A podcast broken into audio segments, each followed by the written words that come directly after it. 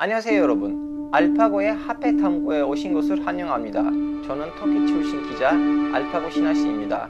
오늘부터 이 방송을 통해 각국의 화폐에 담긴 각 나라의 역사, 정치, 사회, 문화를 골고루 그리고 재미있게 다루어 보도록 하겠습니다.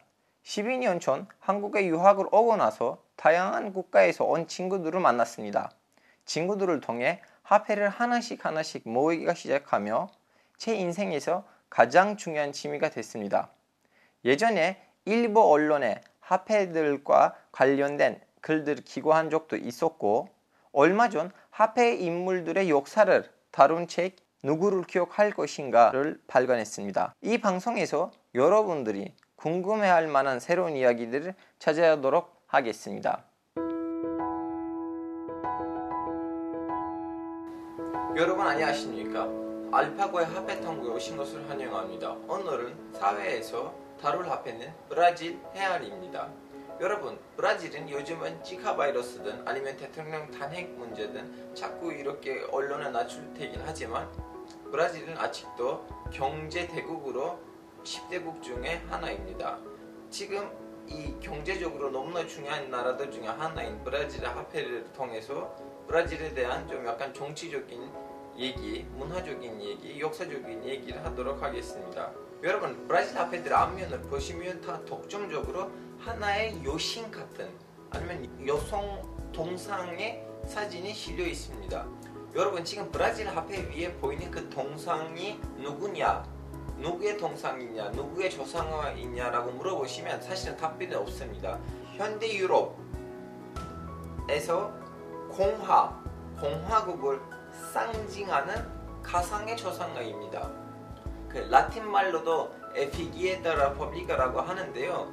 이것이 이제 동상 아니면 사진으로 공화, 공화국을 묘사하는 하나의 가상의 모습입니다. 자 그렇다면 브라질 화폐에는 왜 이렇게 독점적으로 공화, 공화국을 상징하는 가상의 초상화가 있습니까? 이 질문을 답변하려고 하면 브라질 역사로 뒤돌아 가야 됩니다. 약 200년 전으로. 여러분 아시다시피 1789년에 프랑스에서 혁명이 일어났고 혁명 이후에 나폴레온은 그 혁명에 있는 그 흐름을 잘 사용해서 1790년 말기에는 이제 자신을 황제로 즉위시키고 다음에 전체 유럽을 이렇게 침략하려고 했었어요. 딱 그때쯤 즉슨 1807년에 프랑스군이 와서 포르투갈까지도 침략했죠.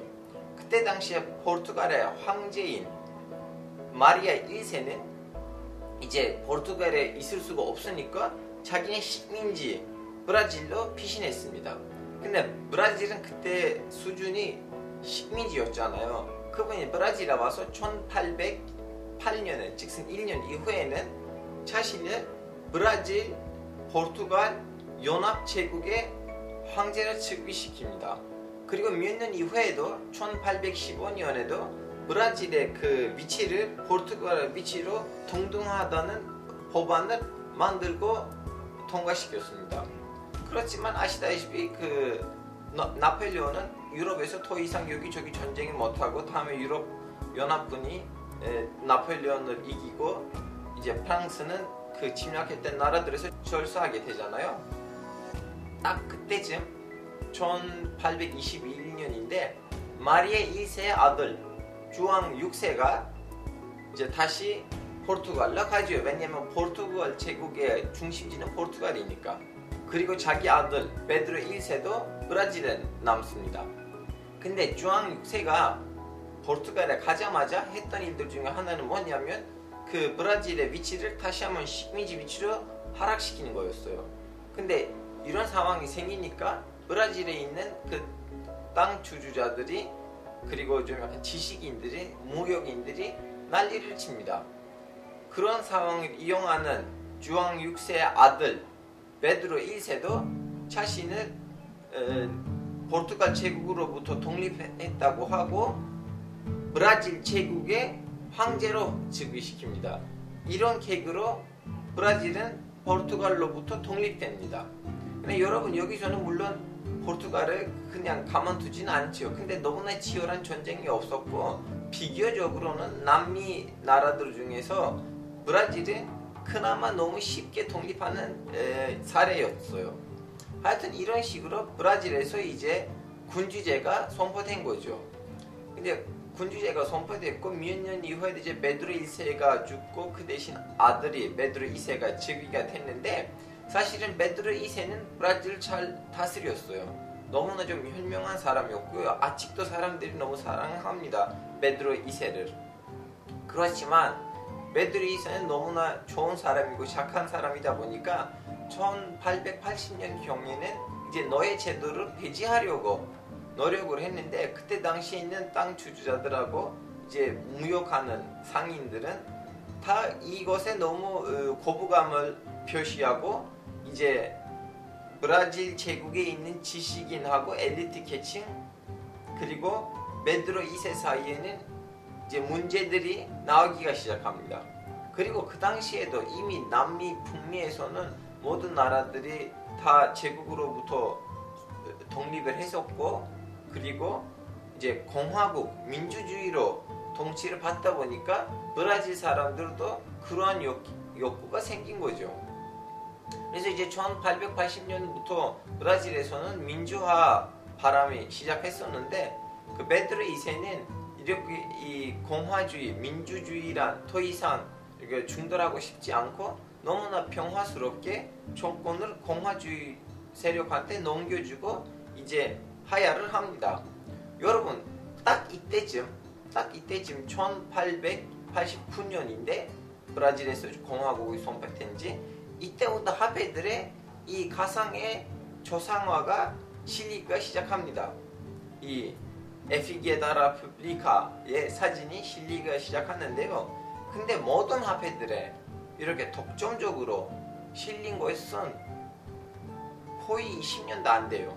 왜냐하면 아무리 1889년에 공화국이 선포되고 민주주의가 이제 실시한다고 해도 너무나 정상적인 공화국, 정상적인 민주주의 나라가 되지 못했어요. 자, 이제 그에 대해서 좀 얘기해 드리겠습니다. 여러분, 1889년부터 1930년까지는 그나마 괜찮았어요. 선거도 제대로 실시됐었고, 선거를 통해서 대통령 된 사람들도 그렇게 독재로 가진 않았어요. 근데 1930년에는 구틸리오 바르가스이라는 사람이 쿠데타를 일으키고 정권을 잡습니다. 그리고 15년 동안 너무나 독재적으로 브라질을 통치합니다. 이 바르가스는 자기 정권 시절에도 히틀러하고 그 히틀러의 동맹국들의 편을 들었습니다. 근데 2차 대전이 끝나면서 이제 바르가스의 힘도 약화됐고 다음에 쿠데타를 통해서 바르가스는 다시 한번 정권으로부터 물려났는데요. 근데 이 바르가스는 뭐 했냐면 이번에 민주주의를 통해서 6년 이후에 1951년에 이번에 선거를 통해서 다시 한번 대통령 됐습니다. 근데 이 독재자는 왜 이렇게 물려났는데 다시 선거를 통해서 대통령 됐느냐고 물어보시면 자기 정권 시절에는 너무나 포퓰리즘을 부렸기 때문에 자기는 막강한 지지 세력대 있었죠. 하여튼 마르가스는 이제 1951년 때부터 이번에 민주주의를 통해서 대통령 됐었는데요. 한 1, 2년 이후부터는 다시 이렇게 독재자 같은 법안들을 실시하고 그런 식으로 행사하다 보니까 다시 브라질에서는 많은 시위들 일어났죠. 근데 동시에 군부도 마르가스한테 쿠데타 하려고 했었어요. 이번에 무슨 일이 있었냐면 그 매일매일 브라질에서 일어나는 그 반란을 그 시위를 보는 마르가스는 더 이상 참지 못하고 자살했습니다. 물론 다들 이제부터는 그 브라질의 민주주의, 공화주의 제대로 왔다고 생각했었지만 몇 년 이후 1961년에 약 7년 이후이죠. 이번에 와르가스의 후배, 와르가스랑 같은 정당이었던 조앙 포라디라는 사람이 대통령 됐습니다. 근데 이분도 자기 선배 와르가스처럼 행동하다 보니까 특히 군부하고 우익 세력이 너무 많은 자극을 받았고 약 3년 이후 1964년에 쿠데타 일어났습니다. 일어나고 이분이 이제 망명 갔는데요. 이번에 군인들이 그냥 정권을 이렇게 물려주지 않고 헌법을 바꾸고 직선제에서 간선, 간섭제로 갔어요. 그리고 간섭제이다 보니까 자꾸 군인의 눈치를 보는 사람들이 대통령 됐죠 그 사이에. 여러분 이런 군사 정권이 20년 정도 걸렸고요. 이제 1985년 때는 군사 정권이 끝났고 대통령 선출하는 선거제는 간섭제에서 다시 직선제로 바뀌었고 1989년에 처음으로 민선 대통령이 선출됐어요. 이제 브라질에서 민주주의가 다시 궤도에 오르게 됐긴 했지만 브라질이 해야 하는 몇 가지의 과제가 있었어요. 하나는 뭐냐면 경제, 경제 문제. 왜냐하면 그동안 독재 정권 아니면 쿠데타들에 당했던 브라질의 경제는 물론 너무 악화됐었죠. 그리고 화폐 가치도 너무 떨어졌고 그래서 90년대 초기에는 브라질이 집중하는 분야들 중에 하나는 경제 화폐였어요.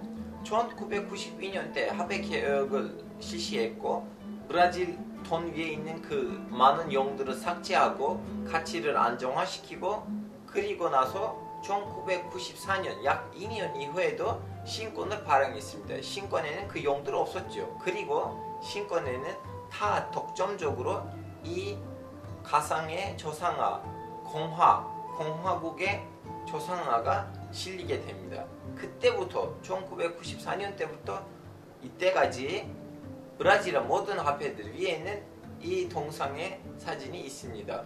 자, 여러분 브라질에 대해서 할 얘기는 여기서 마무리됩니다. 왜냐하면 화폐들의 뒷면에는 다 동물들이 있는데 그 동물들이 또 다른 나라의 화폐에 실린 동물들이라 겹쳐다 보니까 지금 그 동물들에 대해서 얘기하면 딴 나라에 대해서 얘기를 할 때는 할 얘기가 없을 수도 있으니까 그냥 브라질 화폐를 이 정도 얘기를 마무리하려고 합니다. 방송이 비교적으로 짧았는데 이해해 주시기를 바라고요. 혹시나 원하시는 나라 뭐 이 나라에 대해서 좀 얘기해봐 이 나라의 화폐에 대해서 좀 얘기해봐 라고 부탁을 하시면 밑에다가 댓글로 써주시고 우리도 그 댓글들을 통해서 새로운 방송들을 찍도록 하겠습니다 여러분 저는 이 방송을 이제 팟캐스트로도 유튜브에 동영상으로도 올립니다 그래서 편하신 분들은 팟캐스트로 편하신 분들은 유튜브에 있는 영상으로 시청하시면 됩니다 자 여러분 이제까지 인내심을 가지시고 우리의 방송을